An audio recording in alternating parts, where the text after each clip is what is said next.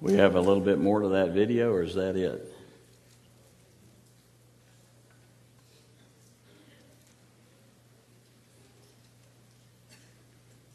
Anybody know if that's the. That's what I thought. I thought we had some more.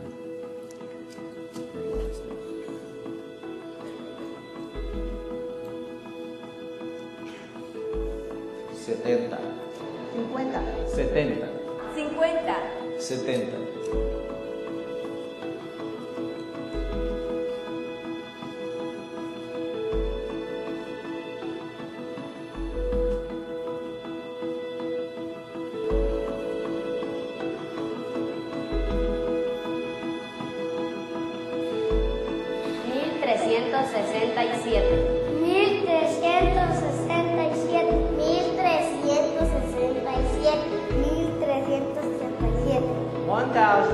1367.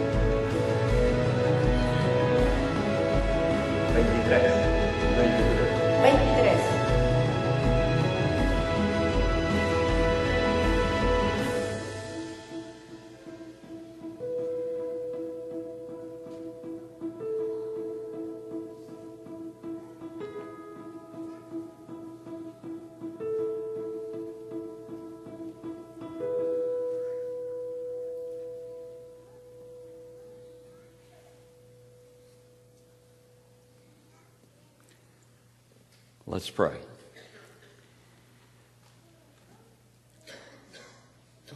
Father, we love, we love to tell your story. And we're especially exci- excited to be partnered with people in Honduras, in Cambodia, in Ghana.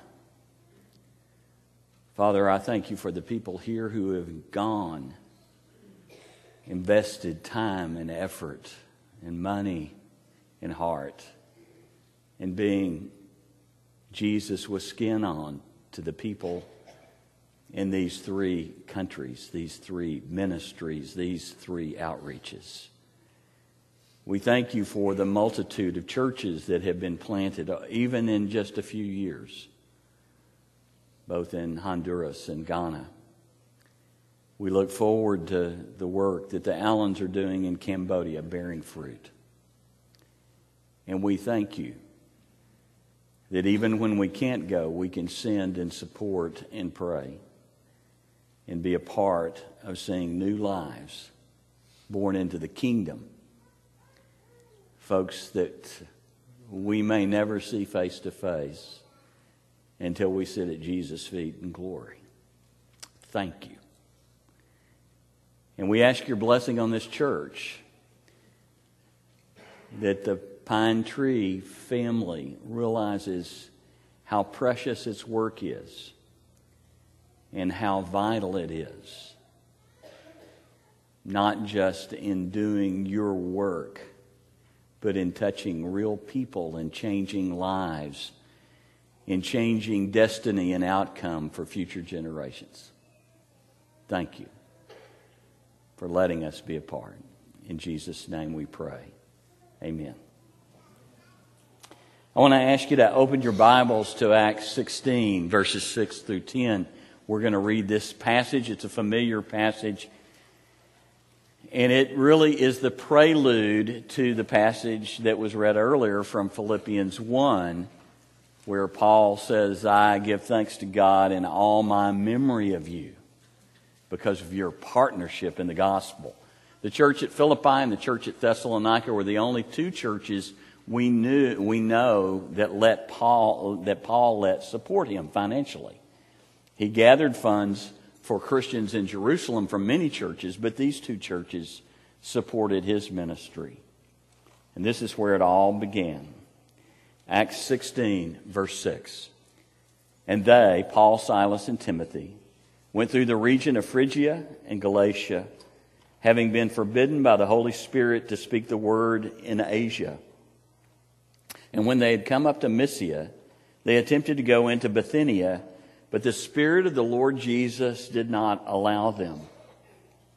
So passing by Mysia, they went down to Troas. And a vision appeared to Paul in the night. A man of Macedonia was standing there, urging him, saying, Come over to Macedonia and help us. And when Paul had seen the vision, immediately we sought to go into Macedonia, concluding that the Lord God had called us to preach the gospel to them. Jace Allen, one of your own and a missionary to Cambodia, someone we heard from last week, is the nephew of one of my very best friends in all the world, Tom Allen. And you see Tom pictured there with Jing Shu Kong. She goes by Karen as an English name. Tom is battling Alzheimer's, and I was back in Abilene and I was visiting with Tom. And in the middle of our conversation, Karen called us from China on WeChat. She visited with me a few minutes, but she talked to Tom about 10 minutes, catching up. Tom could remember everything so clearly from when she was here in the summer, and we went out to the ranch. And after he hung up the phone with Karen, he looked at me and he said, clear as a bell, and much the same as he was when he was one of my elders for nearly a decade. And he said, Do you realize how blessed you are to have all these connections with young people all over the world? With tears in his eyes, he said, Phil, you are so blessed. Rodney joked with you about wanting to get in your pocketbook this morning, and if that didn't work, to find the person in front of you and get in their pocketbook. But it's a privilege to take money and turn it into salvation. Can you think of a better use of money? All the ways we spend it. We're not talking about mission work, we're talking about people. And so I want to share with you a story or two. Because so much of what's happened in my life over the last 35 years, and especially the last seven, have to do with a call to come over to Macedonia and help us. Wouldn't you like to have God speak to you that clearly in a vision and say, Come help? But some of you already know what that's like, right? For God to knock on your heart and say, you, I want you to come. And then all of a sudden you're rerouting your whole schedule around a certain time of year where you can go and be a part of a mission team and plant churches and baptize people and love folks and put your arms around school kids and support the Moses Project to help harvest fish, to feed people, and to be involved in the lives of kids so that they can go to school, but also learn about Jesus. Some of you have received that call. But maybe like me, you had received it and you missed it. In the spring of 2010, Donna and I were, uh, see if we can get here. Donna and I were in the middle of a whirlwind of emotions. We were trying to learn to be good foster grandparents. That's a unique role because you're never sure how long your grandkids are going to be your grandkids. Two of those foster grandsons, we are thankful, are our forever grandsons. But we were adjusting to the reality that this little one, that we had known since he was born three weeks premature, after a year and a half with our kids, was going to go back to his mom with all the problems that she was facing. And so that was an emotional pull on our hearts. And it was difficult and challenging. Another part of the whirlwind is that God had invited us to be part of a group that went to serve 900 orphans in Lima, Peru. And we had invested our lives in two to six year old little girls. Uh, it's hard for old bones to spend seven or eight hours a day on the concrete floor that's filthy dirty with little kids. It's not the dirt that bothers you. you we just throw away our clothes at the end of the week. But it's those old bones getting up off that hard concrete. But you begin to see little girls light up that haven't really known love face to face. And so for seven years, we didn't get to go this year because of some health issues that Donna ran into right at the last minute. We invested in those little girls. And it all goes back to a Macedonian call. The call really began when a friend at church said, I'm leading an ACU alumni mission trip to Chiang Mai, Thailand. My eyes perked up immediately. I wasn't so much interested in LST, although I love Let's Start Talking and sharing the gospel. But long term missionary in Chiang Mai, Thailand is Robert Reagan. He had been one of my interns at Westover Hills. I had taken my son and another group of people to Chiang Mai the first year. Some of you may know David Allen, David and Michelle Allen, that are a part of that team, and some of the others on that team. Robert had had several tumors that were stage one malignancy tumors in his pancreas, and they had been removed a year and a half previous. And I knew he had had some health struggles, so I was going to minister to Robert. But while there, God had some other plans for me. And that's a picture of Robert doing a discipling ministry. And over his 25 plus years in Chiang Mai, Robert has interned over 200 young people, both Asian and American, half and half. And they're now leaders all over the church in Asia. But I wanted to minister to Robert. But along the way, God captured my heart in a strange and powerful way. We had gone to Thailand to do Let's Start Talking with Thai people. That makes sense, doesn't it? Except two years previous to our trip there, there was a lady in China that was dean of a language university that was a Christian whose husband was a seated member of the Communist Party. She couldn't be open about her faith. So she had begun to pray, how can I introduce Jesus and Christians to my students? Well, about six weeks before we got to Chiang Mai, Thailand, 50 Chinese freshmen, their first semester in college, left their country, came to Chiang Mai, and they were housed several doors down from the Christian Zone, a three story complex that belongs to the church in Chiang Mai. And so we studied with a few Thai, but we studied with these Chinese people. And, and one of them had been specially chosen for me to take care of. Some friends had prayed and fasted, and they said, Phil, you must take melody. The Lord has said you must take melody. Melody is the third one from the left, the second one from the right. And so I did. And she was one of the students that I read with each day, and we began to talk. But she grabbed my heart because her story is a unique one. If you've ever done Let's Start Talking, one of the first things you do is you show pictures of your family so that the person that you're reading with knows who you are. And so I told her about my family and my wife and pictures of my kids and explained about foster kids.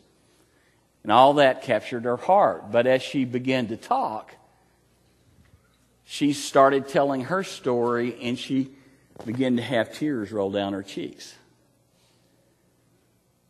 And she talked about when she was six years old that she went to the old family place in a village in China to live with her eight year old sister and her four year old brother. No parents, no grandparents. Grandparents were 45 minutes away if they could walk through the rice paddies quickly. They were alone. This is the old house they lived in. Now remember the chicken, because the chicken has an important role to play. They had no indoor plumbing, they had one light bulb. Eight year old girl raising a six year old sister and a four year old brother. And as Melody told her story, she began to sob and she said, I wished I could have had someone like you and your wife and I could be their foster daughter. And then years later, she went back and described this place where she lived, and she said to get to our old house, we had to walk by the death shop. And the death shop was where a guy made coffins. And when somebody died, they would buy a coffin and the person that had died would be laid in the coffin on his porch until it was time to bury them. And it was a cold, rainy day, and she was walking home, six and a half years old. No parents. If they were going to eat chicken, they would eat it all week. But first, they had to kill the chicken. And then they had to defeather the chicken. They had to do everything from scratch. And as she was walking home, she said, I remember being afraid and cold and all alone and just screaming to the sky, Will anybody be my Savior? She knew no religion until high school world history, where she read one paragraph that said Christians celebrate the birth of Jesus at Christmas. When she went to college, that's the only religion she knew. She didn't even know village folk religion. She had no background whatsoever. But as a young girl, she cried out to a Savior that she could not know. Thankfully, after four years of studying with Melody, Don and I were able to be in Chiang Mai, and uh, I was privileged to baptize Melody and a couple of other uh, ladies, uh, one of whom Donna had helped influence in January of 2014. Melody is not our foster daughter. She is our spiritual daughter, our forever daughter, one of ours. Melody's sister that you see just to her, well, just the second person in on the left side is Karen. Karen was the one that raised her. Karen is very decisive. She had, after all, taken care of her brother and sister when she was eight years old, till the time she went to, to uh, boarding school at 14. And so she was very decisive, and she found some of the Let's Start Talking materials and then asked if I would study with her on Skype, and she became a Christian two years before Melody did. This is a picture of them in a remote village in Thailand where we were on a mission for Compassion International to check on a family that are Karenni, ethnic minority, uh, that are trying to learn about Jesus. So these two girls now are sharing their faith. Melody is in Bangkok, Thailand. Karen is in China, headed back to the U.S., and Karen works with us at Heartlight and VerseToday.com to translate God's Word into Chinese. That ushered in a whole series of things that changed our lives forever. I was going to preach a while. Now my focus is on missions and missionaries and helping churches, and I'm so thankful to work with you because of your passion for world missions.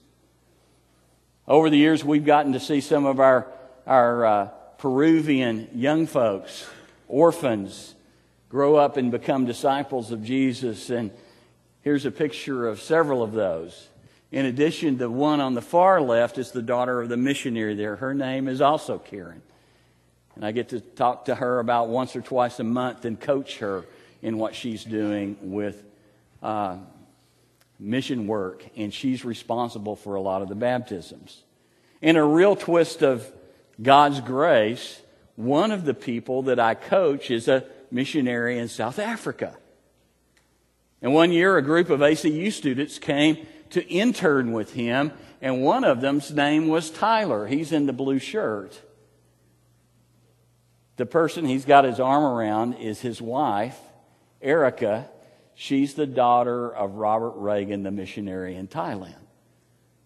And Tyler was baptized in South Africa, and they're both going there in January to prepare to be lifetime missionaries. Just this past summer, I was privileged to be back in Asia with missionaries from 11 Asian countries to renew and restore and comfort and pray with that group, with a group called Come Before Winter, doing the first men's renewal. Come to Macedonia and help us. Wouldn't you like to have a call like that? If you listen. This church is receiving those calls all the time and you're not sure exactly how it's going to fall on you. It may be to support. It may be to encourage your kids to go or your grandkids to go. It may be for you to go. But when you go, it's like pulling a thread on a woven sweater. And you start pulling that thread and you don't know where it's going to take you. But before long, you've lost everything to the thread and it's not that you've lost a sweater, it's like you've gained a family, you've gained the world. There's nothing quite like being able to baptize young men and young women into Jesus and for them to experience the joy of salvation when they've not had a family to suddenly be connected to people all over the world. And for them to know that even though you can't speak clearly with each other, my Spanish is not so good, one of these days you'll be in the presence of the real universal translator and you'll know each other face to face. Come to Macedonia and help us. That's what today is a call to each of us. Come to Ghana and help us. Come to Cambodia and help us. Come to Honduras and help us. Because there are great things that God wants to do through you. But when I talk to folks about missions, there are four common objections that folks give to short term mission trips. And they're well intentioned objections. The first one is well, it costs so much to do this. Couldn't we just take all this money and send it to them and they'd get a lot more good from just having the money? So say John 3:16 with me. For God so loved the world that he gave lots of money.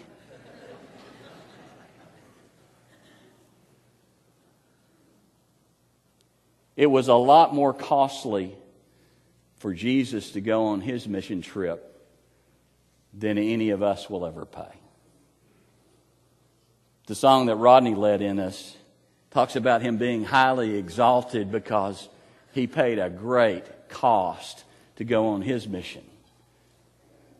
God didn't send his son into the world to condemn the world, but that the world might be saved through him. God didn't send a book, he didn't send a committee, he didn't send money, he didn't send anyone that didn't have skin on. People that are lost and alone need to meet Jesus with skin on, and that's why we send real folks to go at a high cost. Some folks say, I, I can't go. I just can't go. I'm too old, or it's not a good time in my life, or my kids are too young, or I can't take off work. Well, if you can't go, send and pray. If you listen to Philippians 1, Paul says those folks are partnered with him because they sent him. You're every bit as much a part of that. If you listened to that video, and that was one of the reasons I want to make sure we saw that whole video, underneath it is, we can't do this without you. We need you to come. We need you to pray. We need you to support.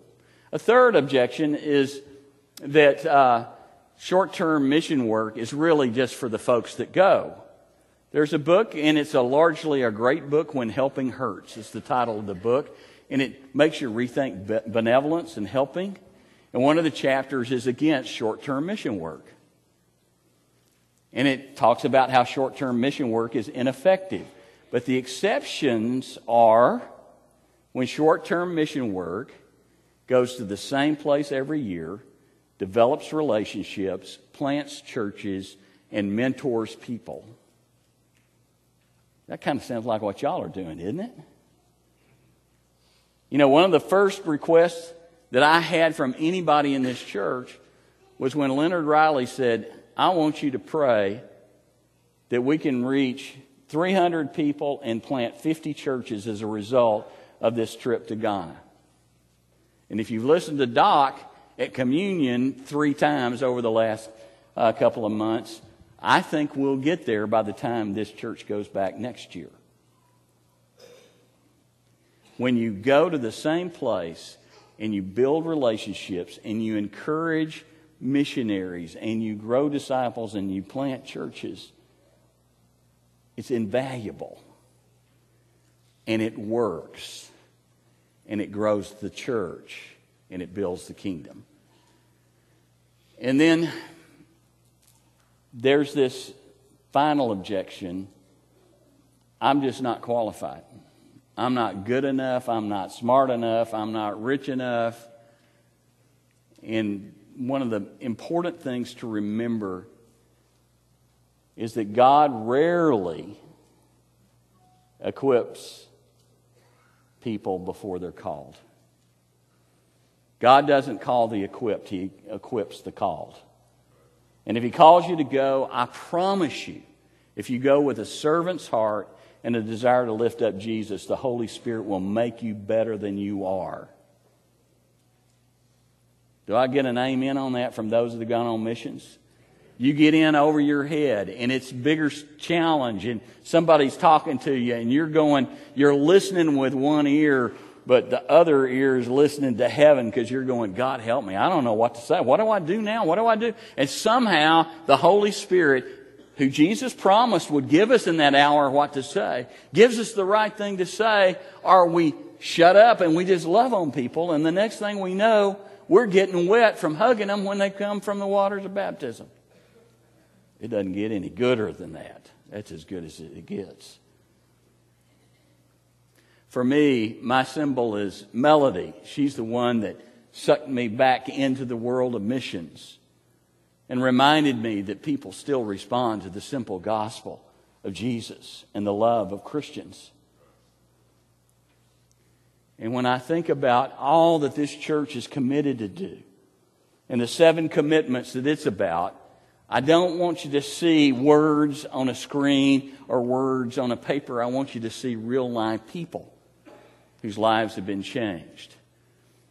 This church is answering a call of a missionary vision that your leaders have to make, mature, and multiply followers of Jesus.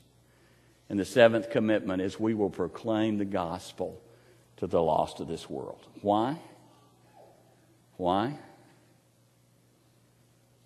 Because there's many more melodies out there waiting to be found. And when their lives are changed, they change forever. I'm going to ask the men to get ready to take this offering that we're about to give. I'm going to participate in this offering with you. I believe in what you're doing.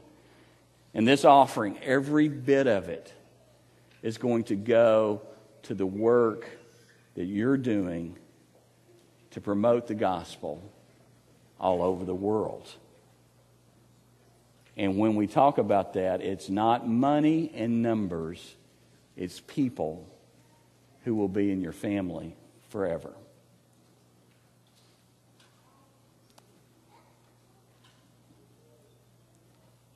Let's pray.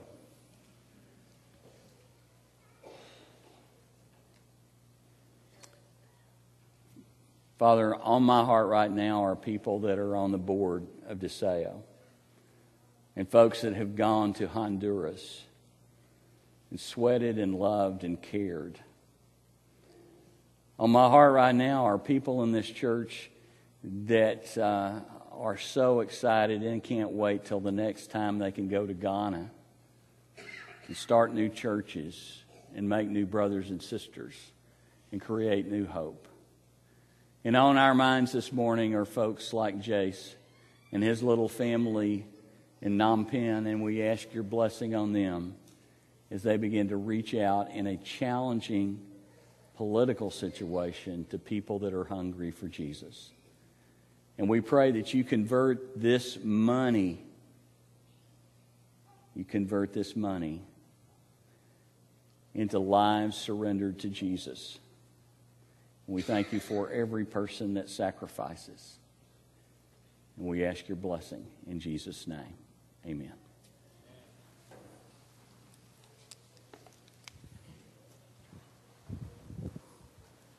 God is so, So good. God, God is so, good. God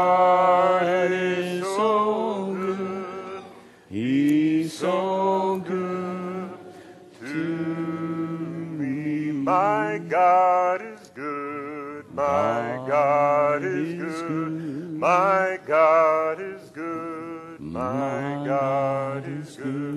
My God is good. My God is good. He is good for me. Hallelujah. Hallelujah.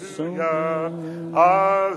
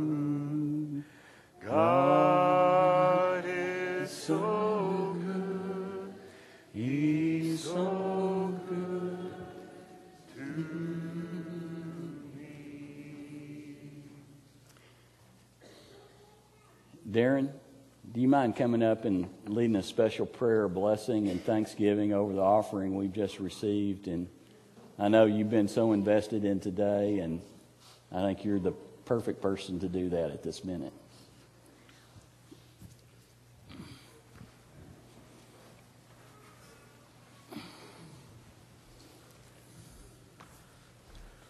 And if you still have uh, pledge cards that weren't turned in, you can still do that.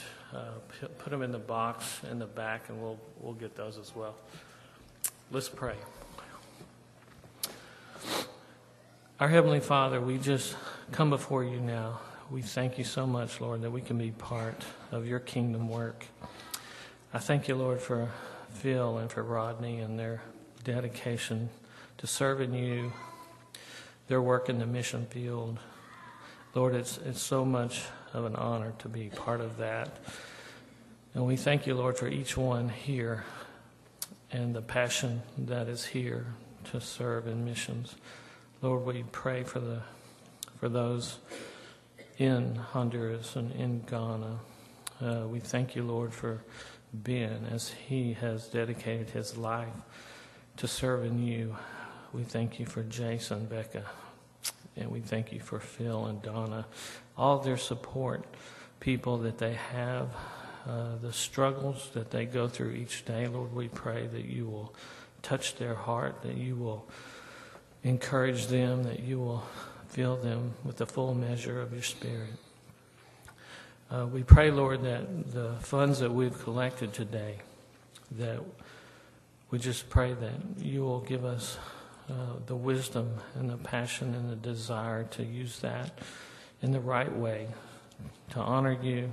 Pray that every penny that we have, Lord, we can put to good use serving you. Uh, pray that you will just bless this work. And we do all this, Lord, for your Son. We have this passion. We thank you, Lord, for the, the great mission that your Son came to this earth uh, to die on the cross for us. We thank you for that and pray that we can do our part uh, to serve you. We thank you so much. In your Son's name we pray. Amen. If you've been on a mission trip to Ghana, would you stand, please? I know we've got several that are gone today that couldn't be here. If you've been on a mission trip to Honduras, would you please stand? And if you've been on a mission trip to some other place, please stand.